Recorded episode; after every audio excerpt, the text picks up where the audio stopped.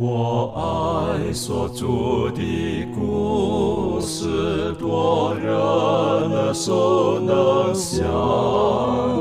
如可如今人爱慕，语中静听心声，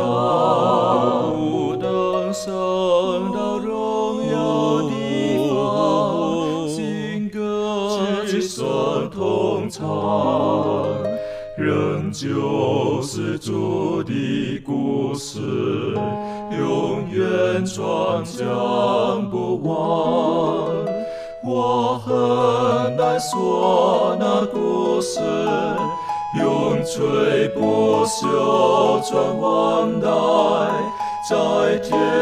仍然的诉说主耶稣的慈爱。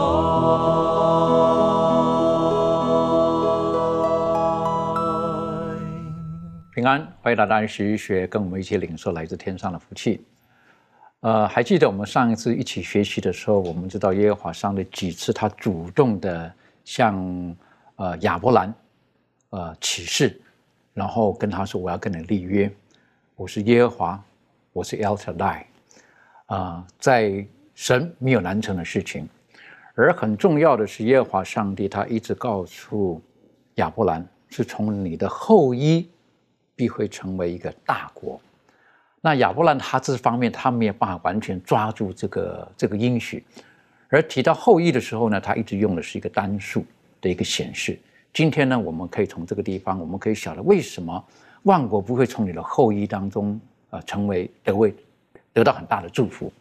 在我们进入今天学习的时候，我们还是恳求圣灵亲自的教导我们，感动我们，让我们有天上的智慧。我们一起低头，我们请妙容。带领我们做开始的祷告。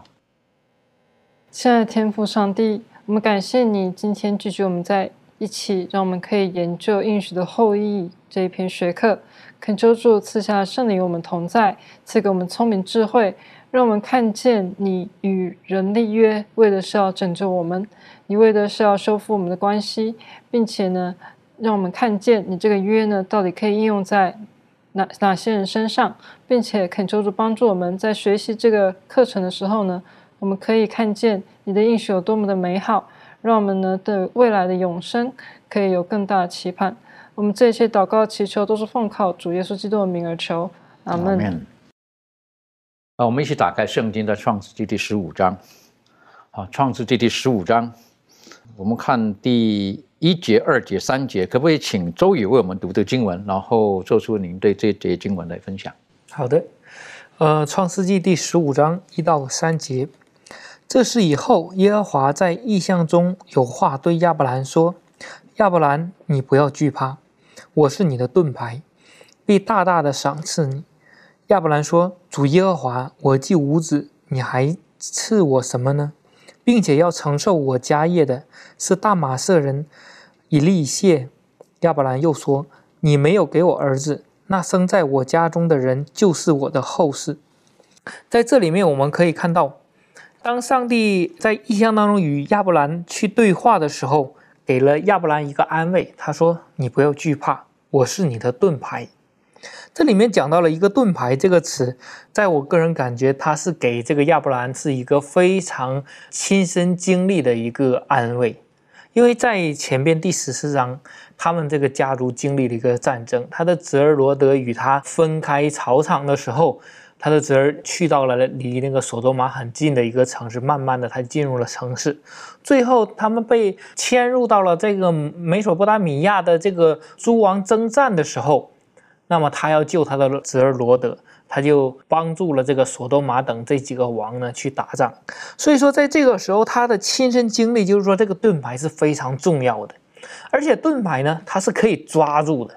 当你每个士兵他可以亲手抓住这个盾牌，它不是一个虚无缥缈的，它是可以抓住的。上帝就是他这个盾牌，可以呃抵挡他前边所有敌人对他的攻击和威胁。所以说，这个是一个一对一的一个保护。从这里面我们可以看到，上帝他要对亚伯拉罕是一个真正的赐福，这个是一个很近距离的一个帮助。这个盾牌呢，也是古代当中保护的一个非常重要的一个标志，也是在这里面，呃，我们也可以看到，他一定是相信上帝将一无既往的对待他。他是如何的与那些王征战的，并且胜利的，最后还抢回了很多的战利品。那么，上帝也会一无既往的，将来也会帮助他。但是呢，当他得到了这些东西的时候，他有一个顾虑，就是说，那么我这些家业，我将来要给谁呢？我到现在还没还没有一个儿子。我是要借着我的仆人，当地的一个习俗，就是说这一家的仆人，那么他们的后世，他们所有的一切都是属于这主人的。他就说。那我没有孩子，是不是我的仆人可以继承？或者说我仆人的孩子可以当做是我的孩子一样继承我的家业？就像你说的，海边的沙那么多，是不是指的是他们呢？所以说，上帝呢在这里面呢，就告诉再一次的对他的一个应许，就是说这个人不是你的后世。非常清楚的告诉说，这个人不是你的后世，他的儿子也不是你的后世，你本身所生的才能成为你的后世。所以说，领他到外边，让他看到他说：“你向天观看，众星，你能数过来吗？”又对他说：“你的后裔就是要如此。”所以说，上帝在这里面，当这个亚伯拉罕不知道前面如何的时候。真的是需要凭着信心，如果信心不足的时候，就是乱想乱猜的时候，那那么上帝一步步很清晰的指指引他，告诉他你要往哪个方向走，你要往哪个方向去思考。所以说，上帝借着这个盾牌，以及借着这样的一个应许，告诉他他要与他同在，一直保护他，就像保护他刚刚完成的那个战争一样。将来我也要引领你。的确哈，我们晓得这个。亚伯兰他从他的老家哈加勒底的乌尔离开之后，跟他的父亲，然后之后，然后我的得到上帝很明确的应许，好告诉他往哪里去。那七十五岁了，好，然后他到底是个陌生的地方，那并不是一个呃很平坦的路等着他。好，这里提到了还要去征战。好，我就想到在这个时候呢，他几岁？圣经没有讲得很清楚。好，七十五岁之后。好，大概八十岁了吧，我不晓得这个时候哈，然后还要征战。但我们晓得那个时候的人，当年纪也比较，觉得这个岁数也长一点。可是毕竟他不是一个三四十岁的，在我们今天来讲壮年哈，毕竟他已经是一个七十几岁、八十岁的人了，可能八十多岁的人了。好，所以他他看着这个，他开始面对他他七十几岁离开了家，到底他的前途是什么？他会恐慌的。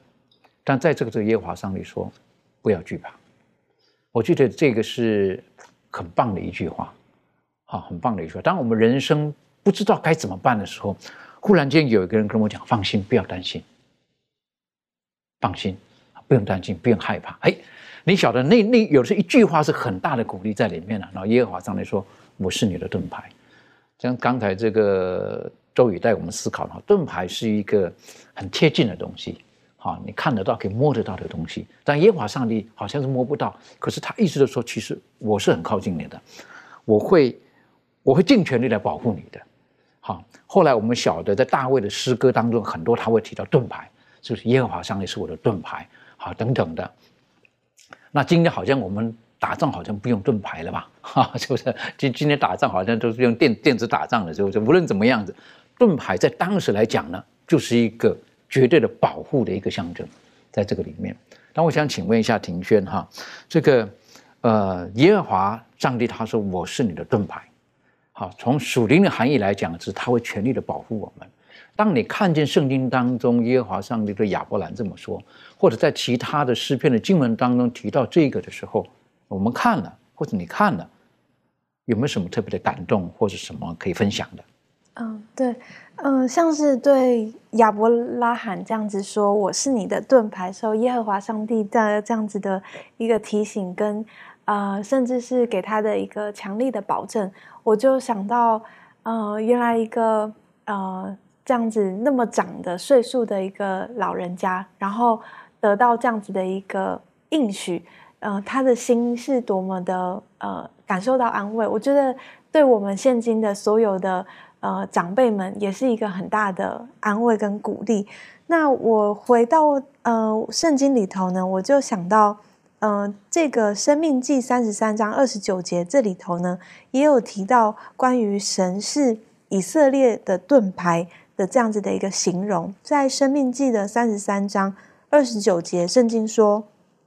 以色列啊，你是有福的，谁像你这蒙耶和华所拯救的百姓呢？他是你的盾牌，帮助你，是你。”威荣的刀剑，你的仇敌必投降你，你必踏在他们的高处。甚至是在呃刚才我们说的诗篇里头，在二十七章的一节，这里也提到耶和华是我的亮光，是我的拯救，我还怕谁呢？耶和华是我性命的保障，我还惧怕谁呢？我想这些都是作者们他们呃就是亲身的一个体会，由他们心发出来的。这样子的一个讯息，尤其是在大卫他性命攸关的时候，他就是靠着上帝而不害怕，而他也愿意相信上帝就是他的盾牌，会保护他。那对于我来说，嗯，就是去了解神是我们的盾牌这件事情，我想是一个呃，再呃安慰不过的一个应许，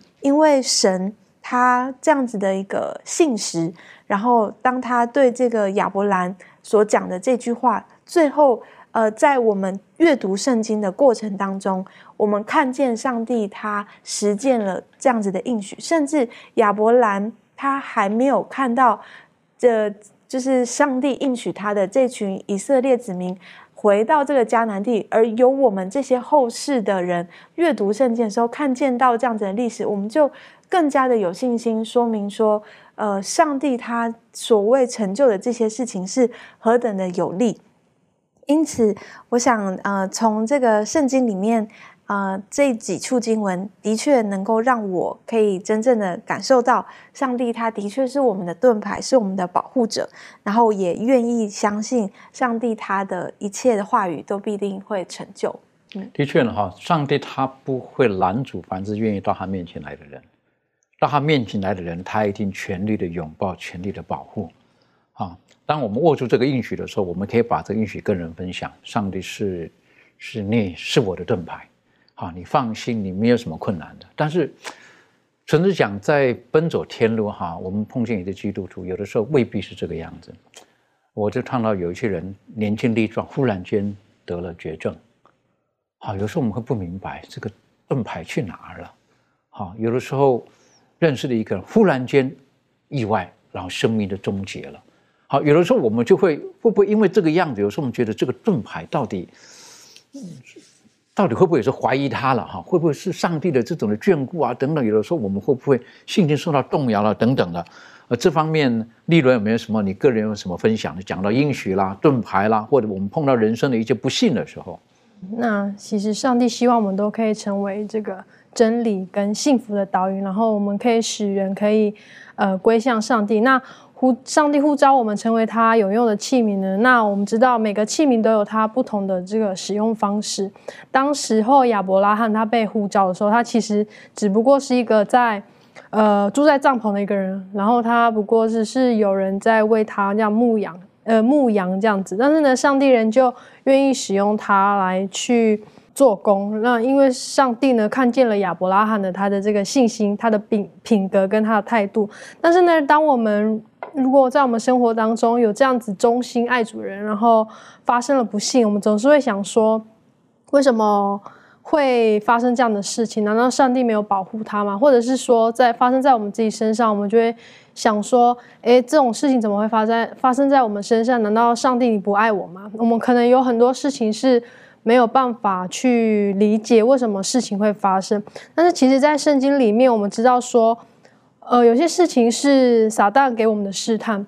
并不是上帝给予我们的这些，嗯嗯，这些苦难。那有些事情呢，上帝是要为了要试炼我们成为精精，所以呢，使我们的生命历程更加的这个坚固的这些课题。那在哥林多。呃，哥林多前书十章十三节，这里就说到说，你们所遇见的试探，无非是人所能受的。上帝是信实的，必不叫你们受试探过于所能受的，在受试探的时候，总要给你们开一条出路，叫你们能忍受得住。上帝是信实的，他会忠实他对我们的这个应许。虽然说我们还是会有这个呃许多的苦难、许多的试探临到。如果说我们抓住上帝给我们的这个应许，那么我们就是安全的。那当我们信靠上帝呢，他就不会允许仇敌魔鬼去试探那些呃没有力量和能力忍受的人。这就是他给我们最大的这个鼓励。那当这些事情发生的时候呢，上帝便会按着他的这个旨意，去用这些经历来提升我们的品格，并且呢，使我们可以就是获得。而且呢，避免犯罪的这个道路，那让我们拥有这个基督的呃基督徒的正确的这个生活榜样，那让我们也可以在上帝为我们开的那条道路上不至于犯罪。嗯哼，所以我们无论生命遇见的是顺境或逆境，我们跟神的关系要努力的维持在一个很正确、很健康的关系上面。如此，纵使有一些的黑云笼罩的时候，我们不会因此而失去了信心。我觉得这很重要的。那当我们再去去看圣经的时候呢，一再的提到了上帝对亚伯兰说到，是不是你要成为大国？好，这个万国众国哈，他会因你的这个呃后裔而得到福气，会因着他而得到福气。那后来我们晓得，一百岁的时候，亚伯兰亚伯拉罕他真的就生了啊以撒，那这个终于有他自己的后裔了哈。可是就那么一个，后来呢，以撒呢？他就生了双胞胎，好，我们就晓得这故事嘛，是不是？那似乎好像在这个时候还是很难看见所谓的这个万国会因你得福，好，这个到底有没有什么美好的地方？那我们晓得从亚伯兰，上帝几次跟他重申这个事情，然后到了以撒，到了雅各，后来雅各我们晓得，后来他离开他的家乡，然后呢，他在伯特利的旷野的时候，他见到天开了。然后耶和华上帝又跟他说话，他说：“我是你父亚伯拉罕、以撒的上帝，是不是？我要使你的后裔成为什么？各国的祝福、众国的祝福等等。”他在这听了，他可能也不大懂，也许听过他祖父重复这个，可能听过他父亲提到一点，但他还是不清楚，啊，不清楚这个到底这个含义是什么。但我们晓得几次提到的这后裔的时候，如果看到。我们中文圣经比较没有办法显示，可是，在原文的圣经当中，或者在英文的圣经当中，他提到这个后裔或者后代，他用 seed，好 s e e d 来形容的时候呢，他是用单数来讲的。这一个有这一个来到的时候，他就会成为啊，到底是哪一个啊？最直接的就是哎，以撒就那么一个。好，以撒如果说那个利百加生了两个，他说哎，怎么会是两个？还是只有一个？是不是对不对？还是只有一个？那这一个我们晓得指的是谁？指的耶稣基督。我想请问一下潘登哈，如果回到上帝他对这个挪亚在在当时在洪水之后对他所讲的，是不是彩虹放在天空之后，他说我再也不会来毁灭这个世界了，从此以后你就可以安居乐业，好后代后代一直这样活着很好了，而没有耶稣基督，如何呢？好，实际上我是觉得这个后裔实际上很有很深的含义在里面的。你可以带领我们做更多的学习吗？好，我们都知道，在洪水灭临灭掉当时的世界之后呢，呃，挪亚跟上帝建立了一个约，这个约就是彩虹之约嘛。就是在彩虹之约当中，上帝说，呃，他之后不再用水毁灭世界，意思就是说他不再轻易的将全世界的人这个罪人就消灭掉。所以，但是如果刚刚就像刚刚前面主持人所讲到的。如果这个应许成立，但同时弥赛亚的应许、基督的应许，就是这位真正的后裔亚伯拉罕真正的后裔这个应许如果没有成立的话，那会带到底会给我们怎样的一个后果呢？我就想到了这个创世纪三章二十二节，在创世纪三章二十二节当中，耶和华上帝说：“那人已经与我们相似，能知道善恶。现在恐怕他伸手又摘生命树的果子吃，就永远活着。”所以，当我们看到始祖亚当跟夏娃犯罪之后呢？上帝很快就把他们赶出了伊甸园，然后呢，有一个道有一个原因，上帝明在圣经当中讲得很清楚，就是怕他们去伸手摘生命树的果子吃。一开始我读这个经文的时候，我想，怎么上帝这么这么小气啊？吃了生命树的果子，不给吃生命树的果子，就因为这一点把他赶出去了。后来我一想，吃当一个人吃生命树果子的时候，就代表他能够永远活着。但是永恒的生命是一把双刃剑。当你的永恒的生命是一直有福气的时候呢，就是一直过得很幸福的时候，永恒的生命对你来说是一种福。但如果你的生命本身是不开心、不快乐的，这个时候又给你一个永恒的生命，我相信这个时候，这个所谓的永恒的生命，对于我们来说就是一个永恒的咒诅。所以，他把这些这样的一个原则套用到这个世界上的时候呢，我们就会发现，当上帝他不再轻易的毁灭这个世界，但是呢，弥赛亚赎罪的应许也不会出现的话呢，我们就会发现，这个罪恶的世界将会永远的、不停的延续下去。耶稣到我们今天已经两千年了，挪亚时代到我们现在已经三千多年了，所以我们会发现。三千年后的今天，我们的这个世界已经成了这个样子。我们很难想象，这个世界如果能够一直延续下去，到未来它会变成怎样的怎怎样的一个样子。所以真的很难想象。而且就包括，呃，有这样一个问题，就是如果把这样的一个问题再扩大化的话，对于我们每个基督徒来说，我们都知道上帝有很多好的应许。但是如果上帝有这样好的应许，但是上帝却拿走了一个应许，就是基督所应许给我们的这样的一个永生的应许的话。那么对于我们基督徒来说，究竟有怎样的一个影响？我就想到了，在这个希伯来书第十一章里面，希伯来书第十一章十三节到第十六节里面讲到，这些人都是存着信心死的，并没有得着所应许的，却从远处望见，且欢喜迎接，又承认自己在世上是客旅，是寄居的。说这样话的人，是表明自己要找一个家乡。他们若想念所离开的家乡，还有可以回去的机会。他们却羡慕一个更美的家乡，就是在天上。所以，上帝被称为他们的上帝，并不以为耻，因为他已经给他们预备了一座城。所以，我们可以看到，如果没有基督永生的这样的一个应许的话，我们现今从古至今有太多太多基督徒了，他们为上帝付出了很多很多，但是他却没有一个永生的一个应许。他们从他们在罪恶的世界里面生出，又在罪恶里面没有盼望的死去。所以，我们会发现基督教。这个宗教如果没有永生的盼望的话，这个宗教真的就是一个真的没有盼望的宗教。的确哈，所以南哥保罗也提醒我们：我们若相信了耶稣基督，只在今生有指望的话，没有永生，那是很可怜的，比谁都还可怜的。好，就成了很多的现在很多的民间的信仰一样，是不是带给那个虚幻的一个未来的一个期待？但是圣经当中很清楚的告诉我们，耶稣基督他将要赐给我们永生，所以他说到了。是不是叫一切信他的不至灭亡，反得永生？而且耶稣他说他还会再来，把永恒的生命、美好的生命、丰富的生命赐给我们。所以，当我们再回头看耶和华上帝跟亚伯拉罕所提到的万国会因你得福，因你的后裔得福的时候，指的是耶稣基督。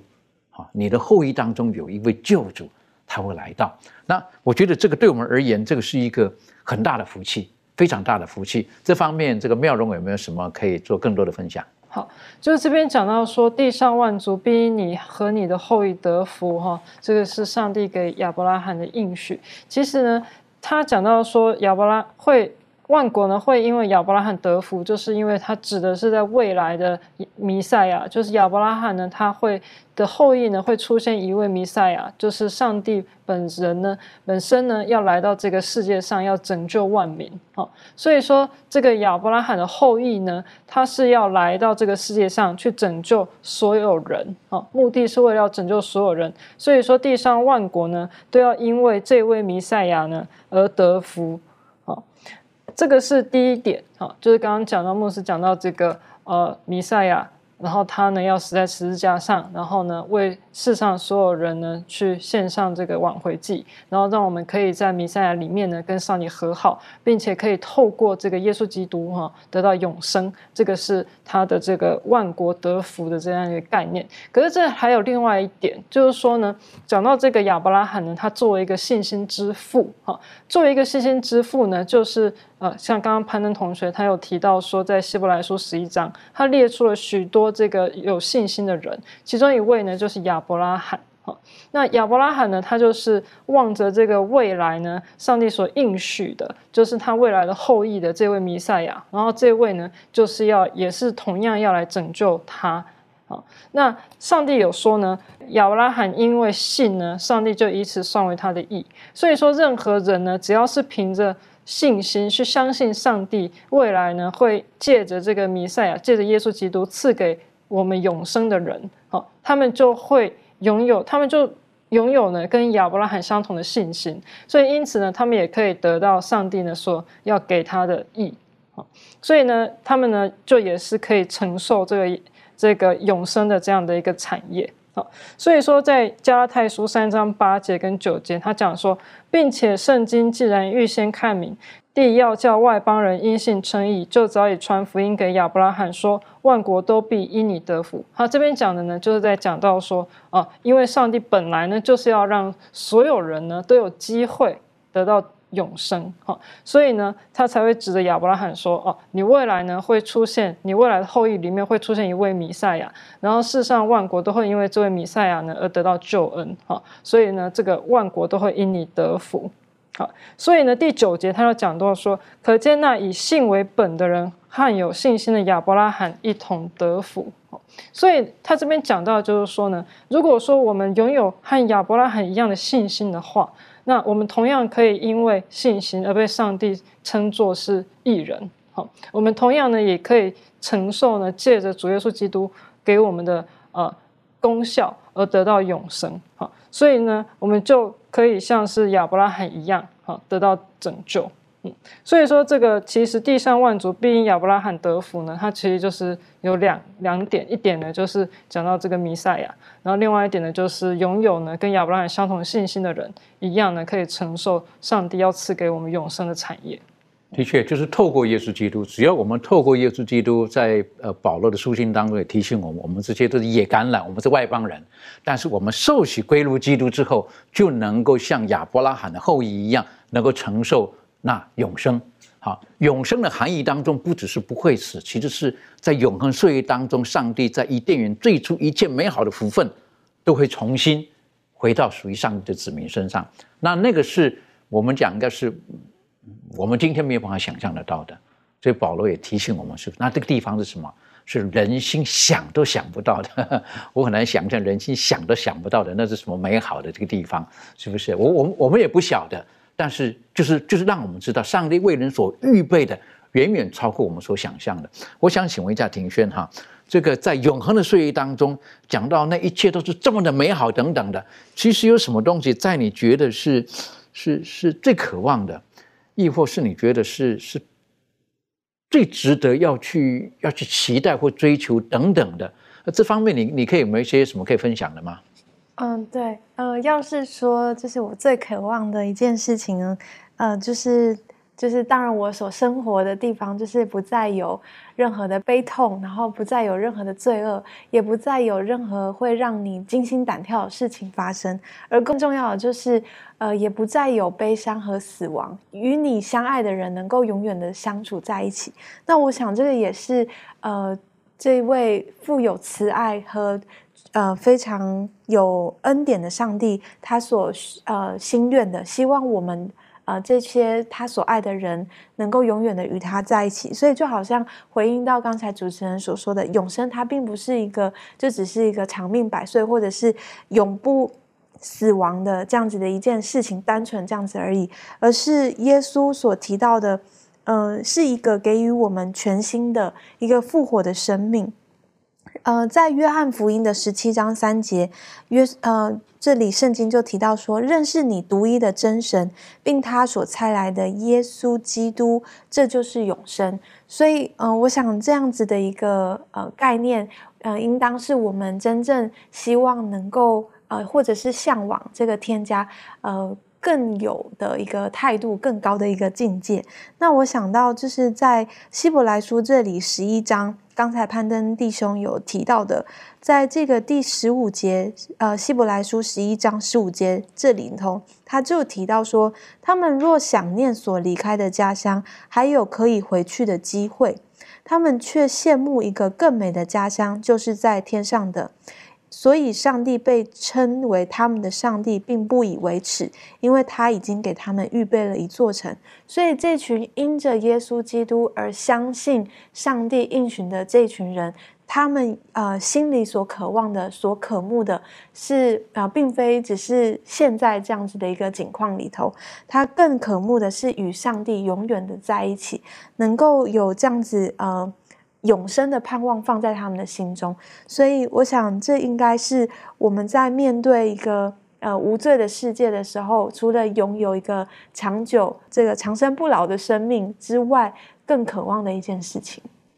的确，哈，这个刚刚特别带领我们再看一下希伯来书提到的，是不是他们羡慕的是那个家乡不是在更远的地方，而是在天上。好，在十七世纪的时候呢，有一个人，这是 Thomas Brown，他就讲了一句话了，是不是？他说的，他说真要享受真正的快乐，那我们就必须去到很远的地方，甚至离开自己的身，有的时候离开自己。好，这是一个哲学上的一个来来讲哈。比如说，我们太过于守住现在的自己的时候，我们无法跳脱的时候，可能我们没办法得到真正的快乐。所以它这个是一个有很深的含义在里，可能我们要去到很远的地方，是不是？等于说把自己放，可能要要离开现在的自己，然后人才能够真正寻找到真正的自己。哎，这个好像是哲学家来讲的一些话，是不是？但是回过头来讲，哈，回过头来讲，如果在这个圣经当中，其实也提醒我们，耶稣基督告诉我们了，是不是？他说他去为我们预备的是不在地上的，在天上的。这方面，这个周宇有没有什么跟我们补充分享的？好的。奥古斯丁曾经写过一本呃一本书，就是说这个上帝之城，在这里面介绍过这样的说，他说我们这一生啊，若充满邪恶的人生，可以再称之为人生，证明了这一个事实。开始的时候呢，朽坏的人类呢都是有罪的。首先，然后想一想那无知可怕的深渊，从那里流出的罪过，呃，并且把亚当的后裔吞进在阴沉的水池当中。以致无人能逃离那个伤亡、劳苦、呃眼泪和恐惧。嗯，人们喜欢那些有毒害的、无益处的东西，例如那些战争啊、争吵啊、欺骗啊、盗窃啊，也喜欢那些杀人啊、嫉妒啊、残暴啊、野蛮。也说，在这个世界上会产生很多不好的东西。或者说，这个世界当罪恶不断的蔓延的时候，已经到呃到了一个就是说无法挽回的地步了。奥古斯丁的引言呢，适用于今天大部分的现代的都市。这句话呢，也在是在一千五百年前写成的。到现在呢，人类没有什么样的改变，也说，嗯，甚至到现在这个，如果我们听到这样的事情的时候，好像习以为常了。所以说。呃，人们想要逃离这些呢，也是没有办法，除非死亡。嗯，若不然的话，没办法逃离这些。那我们人类的结局就是这样吗？上帝并没有给我们这样一个结局，上帝给了我们一些应许。我们来看一下《帖撒罗尼迦前书》的四章的十六到十八节。上帝给了我们一个很大的应许，他说：“因为主必亲自从天降临，有呼叫的声音和天使长的声音，又有上帝的号吹响。那在基督里死的人必先复活，以后我们这活着还存留的人，必和他们一同被提到云里，在空中与主相遇。这样，我们就要和主永远的同在了。”这里面给我们一个很大的应许，说我们将来的世界并不是。一直在这个世界滚来滚去，罪恶越来越蔓延，也就是说，呃，一直生活在这个里面的。他说，将来我们还有一个盼望，不论你是在耶稣里面去世的人，还是活着的人，他将来都会改变，他有会复活，会与耶稣重新在空中与主相遇。第十八节这里面，呃，他这样说到，他说，我们当用这样的话是彼此劝慰的。也许在这个呃幕后的时代，每个人会被周围的环境所影响，呃，所改变，呃，甚至惧怕，或者是忘记了上帝的应许。但是我们作为基督徒，应该学会彼此的呃劝勉，告诉呃彼此的激励，等候耶稣的再来。在启示录的三章第十二节那里说到：“说得胜的，我要叫他在我上帝。”殿中做柱子，他也他也必不从那里出去。我要将我的上帝的名和上帝城的名，以及他的新名都写在他的上面。之前我们有讨论到，更改名字会改变人的一个生命，重新赐的名字呢，也代表着对他的人生的一个认可。在这里面，耶稣告诉了我们一个应许，将来他要将他的名以及那个新名给我们。如果我们得了胜，将来可以有机会在空中与主相遇的，那么我们的结局和景象。不是在这个世界上所看到的这个样，所以说在这里面让我们看到了一个非常美好的应许，让我们知道这个米赛亚他应许给我们，将来天国是很美好的。他说给我们预备的地方，将来必带我们到那里去，而且他不撇弃我们。他说我在哪里，叫你们也在哪里。所以如果说当我们握住这些美好应许的时候呢，我们知道在前面等着我们的是是美好的将来。就是神所应许给我们的是，让我们重新可以回到，呃，亚当夏娃所失去的伊甸园。呃，但是如果说我们在看整个世界的历史的时候，似乎好像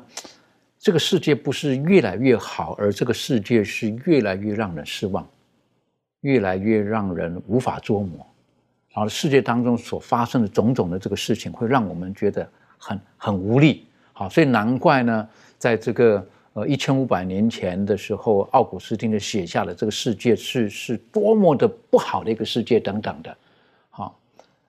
呃，但是因为耶稣基督，因为耶稣基督，实际上我们应该可以推翻这一切，纵使这个世界很多的不幸的事情直接临到属于上帝的子民。但是我们还是有很多美好的应许的。这方面，绿人有没有什么可以跟我们再分享的？嗯，那其实看了这个奥古斯丁在一千五百年前写的，让我就觉得说，其实过去的过去的世界跟现在其实是一样的，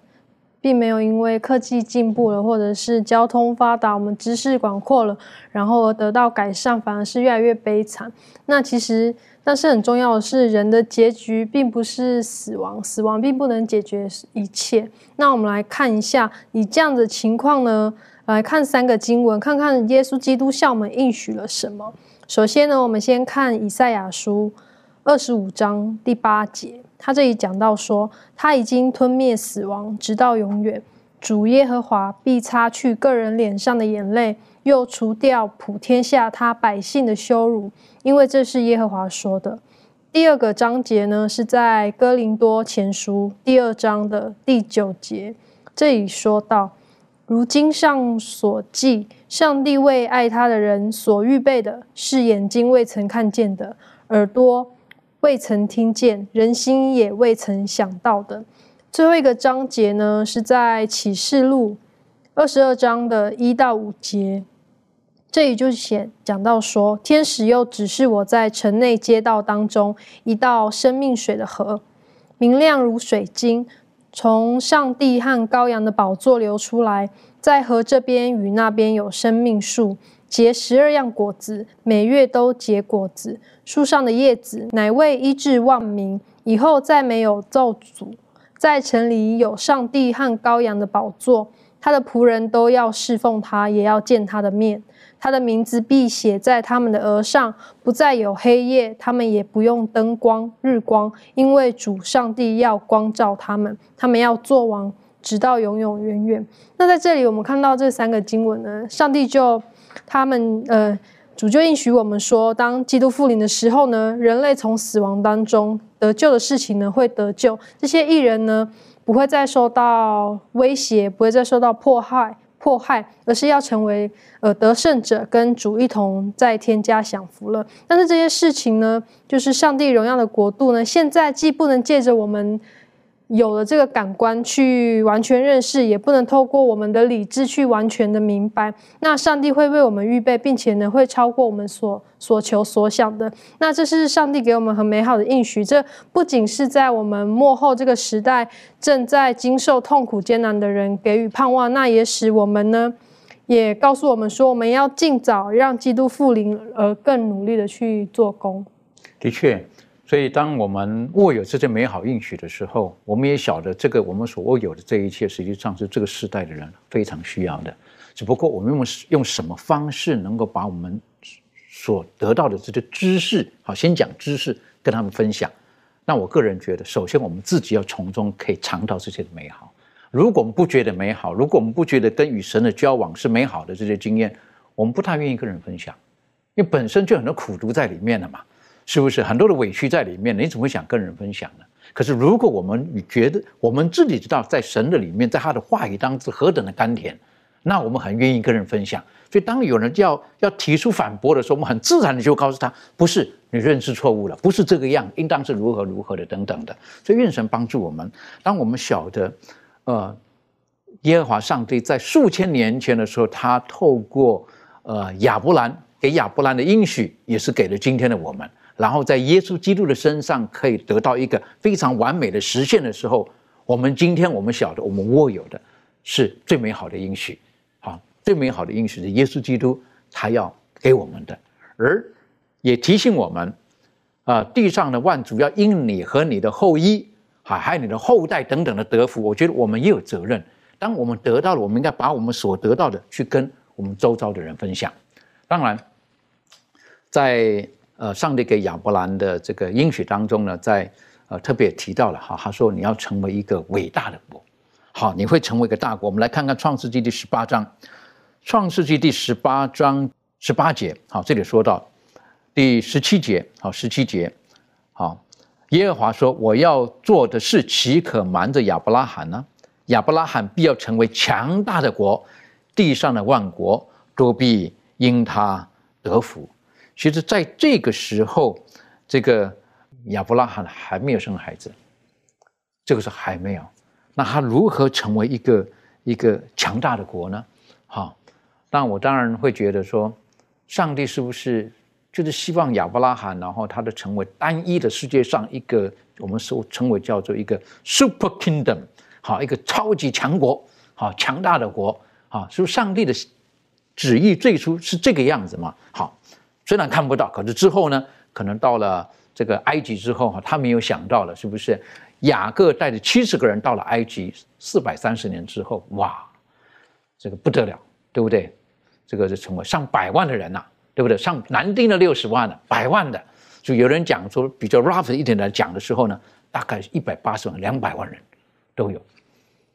这个亚伯兰可能从来没有想到，是不是？哎呀，我都一百岁生了这么一个儿子。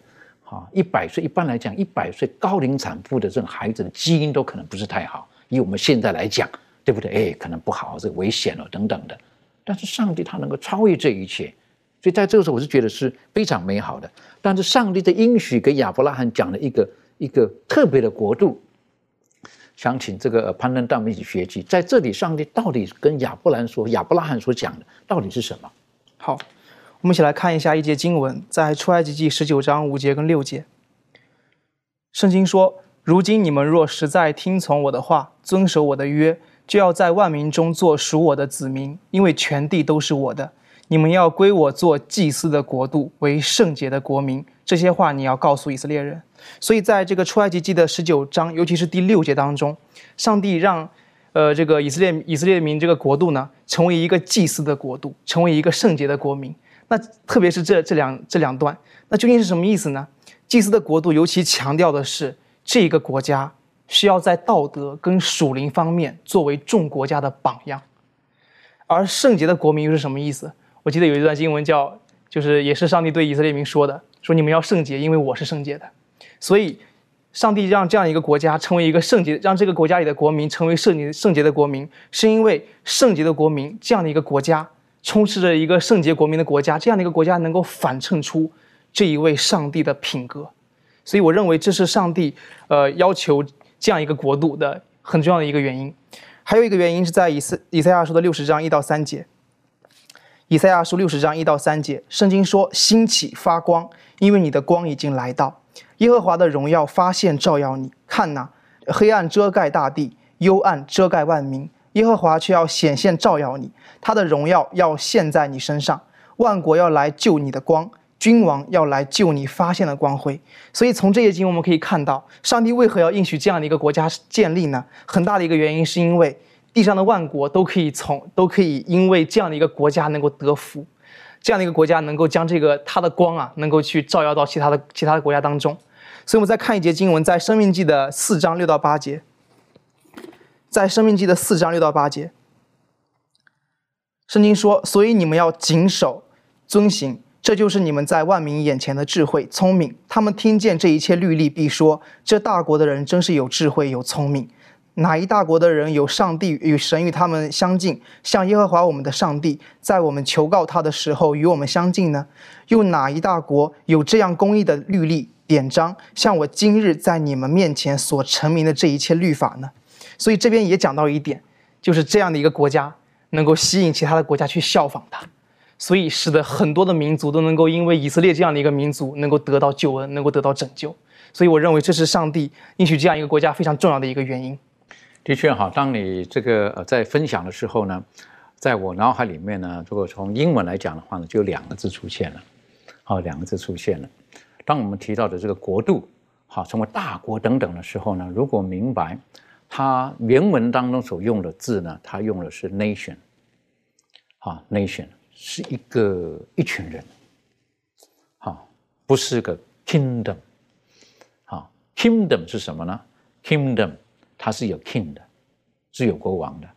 好，我们晓得，在在这个呃，凡是属于这个这个后来的人，他们说我们要有一个国王，像什么像外邦人一样来带领我们等等的。可是上帝的选民，他们是上帝亲自当他们的国王的，所以他是希望你们成为 great nation，是个伟大的一个一个怎么讲啊？就是一群人在一起，啊，一群人在一起的。那一个国度应该是这么讲，一个伟大的国度。所以在这个时候呢，我是觉得对我们而言的时候，耶和华上帝希望亚伯兰所建立的这个国度是超越我们所提到的，可能是超越种族的，超越这一切的。所以后来只要是受洗加入耶稣基督家庭的，或者我们称为国度的，都是在属于这个国度的一个人。那等于说，这个已经超越了地上我们所能够理解的认知了。好，一般来讲，我们还是会带着血统、带着 DNA、带着种族、带着文化等等等等的。可是上帝其实告诉他是要超越这一切的，这一次超越的这个大国，就是强大的国，是应该是超越这一切的。到今天而言的时候，我们如果说进入属灵的国度的时候，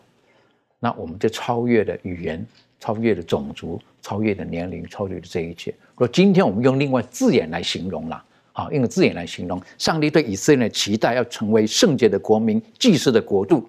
其实，同样的，他对今天上帝的教会，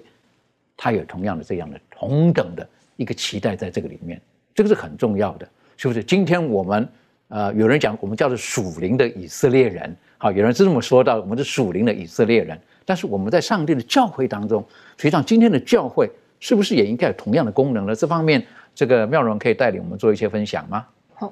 是的，呃，今天的教会呢，同样的事实上跟这个古代以色列人呢，他们一样背负着同样的使命哦，就是呢，他们呢一样呢是被上帝呢称作呢是属于他的特殊子民哦，在彼得前书二章九节是我非常非常喜欢的一段经文哈，就是呃。讲到说，唯有你们是被拣选的族类，是有君尊的祭司，是圣洁的国度，是属上帝的子民，要叫你们宣扬那照你们出黑暗入奇妙光明者的美德。哈，他其实呢讲到说，叫做有君尊的祭司，是圣洁的国度。他其实呢，他是在引用出埃及记十九章六节里面讲到说，归我做祭司的国度为圣洁的国民。哈，意思就是说呢，作为什么叫祭司的国度？意思就是说呢，这个国家里面呢，每一个人都是祭司。那祭司他的工作是做什么呢？他其实呢，如果说我们看见这个在呃在旧约里面怎么样去案例祭司的这个仪式，就知道说这个祭司他是被分别为圣出来的。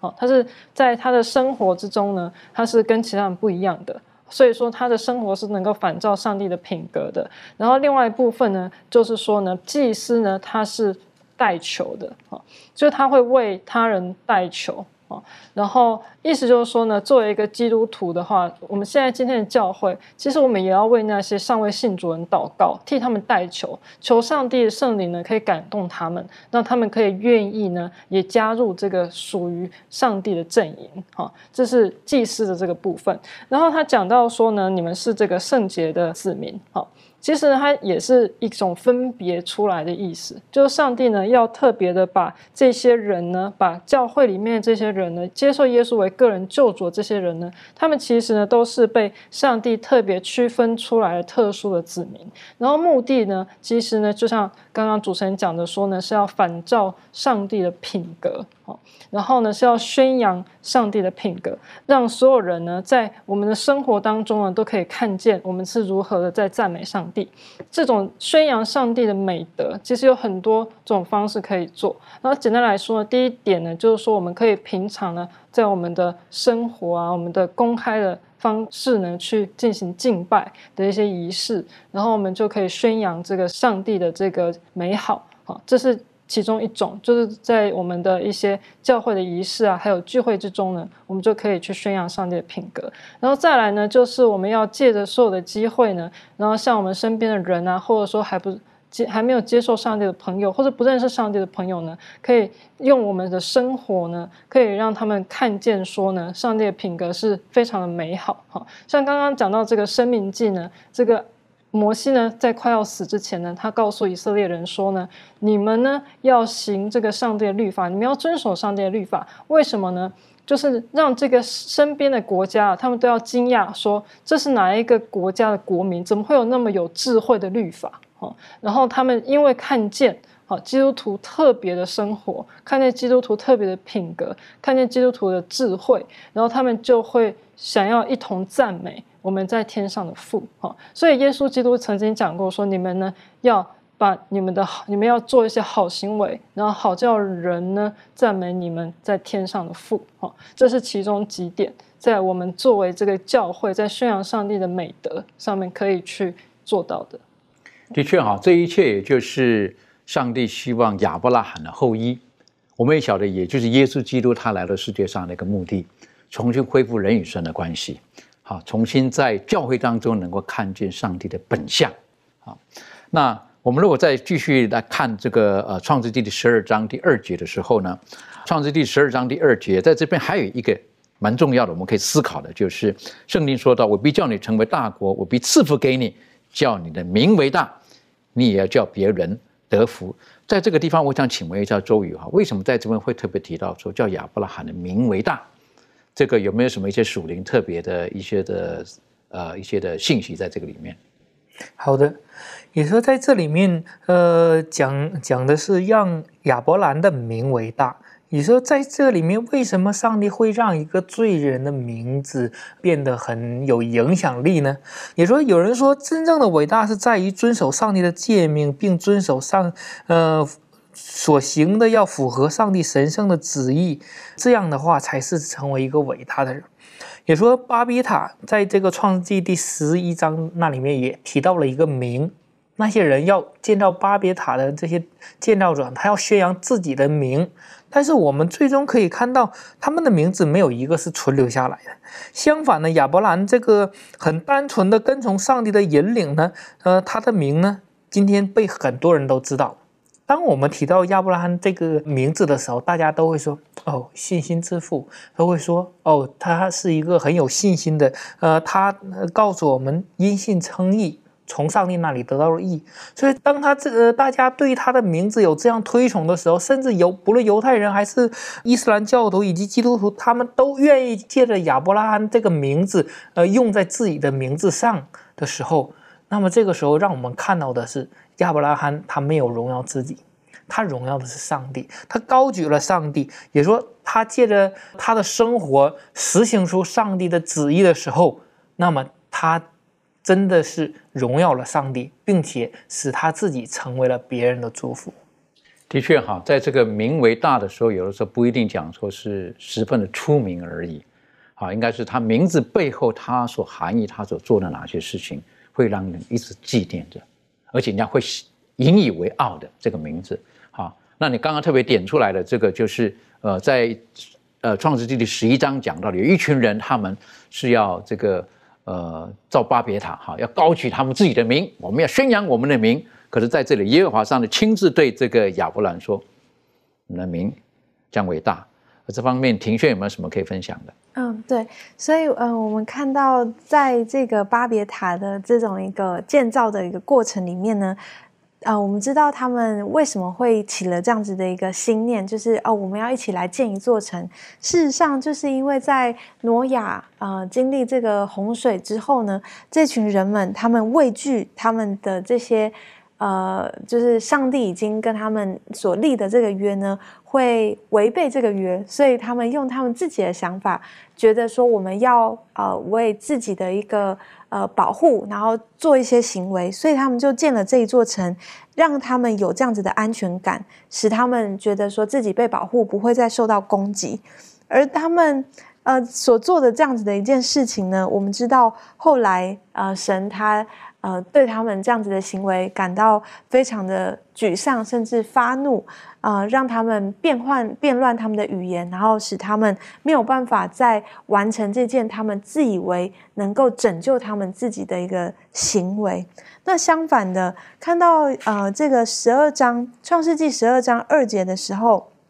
呃，亚伯兰，呃，被神所赐福，然后，呃，上帝说，呃，要使你成为大国，然后呢，呃，我必赐福给你，然后叫你的名为大。相反的，看到亚伯兰，他作为一个呃年迈的一个呃就是长者，然后呢，愿意谦卑顺服在上帝的应许里头，并不靠着自己的任何的一个行为，而愿意去遵守神的。教导跟诫命的时候，呃，一个巴别塔的建造者，呃，去藐视上帝，想要传扬他们的名，而对比这个亚伯兰，只是想要单纯的跟从上帝的引领，而上帝要使他的名为大。所以从这样子的一个交错看见，呃，这两者，呃，他们的心态。呃，跟他们所成就的事情是何等的不一样。因此呢，从呃我们这次的学课里面，可以让我们更加知道，当上帝叫他的名为大的时候，并不是用这个世人所论述呃一个很某人很有名的方式来谈论他，反而在上帝的眼中是呃叫人名为大，是他的品德，是他的信心，是他的顺从。以及他对人的慈爱，甚至是对上帝诫命有谦恭的态度，这才是一个世人啊使他的名为大的一个要素。的确，所以一个人很有名哈，呃，我们要看的内容是什么哈？这个人真有名，是个坏蛋，好，那那这个就就不好了，是不是？而在这个地方，是亚伯拉罕的名为大，好，我就想到了。啊，是因为他的本性，他的品格，像刚刚您所说到的，耶稣基督他也说过的，提醒了，是不是？他说我心里柔和谦卑，你们要学我的样式，要负我的恶等等的。所以我们可以从上帝给亚伯兰的一个应许当中，我们可以得到很多的提醒跟很多的鼓励。最后，我们请攀登为我们今天的学习做一个总结。好，我们今天学习了上帝对亚伯拉罕的应许，包括了对后裔的应许、国度的应许，还有叫他名为大的应许。呃，或许很多在现今生活当中，有很多人跟曾经的亚伯拉罕一样，会对上帝的应许怀有抱有怀疑的心态。究竟上帝的应许是否会成功，是否会应验？但是呢，就像圣经希伯来书第一章所第十一章第一节所讲，信是所望之事的实底，是未见之事的确据。或许这个应许还没有发生，但是在我信心的眼睛里面，我已经看到它已经发生了，已经应验了。因为我对上帝的信，使我能够相信上帝的应许永不落空。的确，这个应许就在耶稣基督的身上已经成就了。我们一起低头，我们做祷告。父上帝帮助我们，让我们在今天的学习当中，我们可以很谦卑的了解到，你所说的话必定会成就。纵使人的不顺从，但主，你已经立定了志向，你有千百种的方法，要将属于你的子民从罪恶的深渊当中拉拔出来，帮助我们，让我们愿意在耶稣基督的阵营当中。成为其中的一份子，让我们愿意握住这美好的应许，还有提醒，让我们知道我们不是很庸俗的一群，我们是属于君尊的祭司，我们是属于上帝特别的一群子民。我们的目的是要在人的身上，在别人别人在我们的身上，能够看见耶稣基督他那美好的品格，帮助我们，让我们走在这条路上永不放弃。祷告是奉靠耶稣基督的名求，阿门。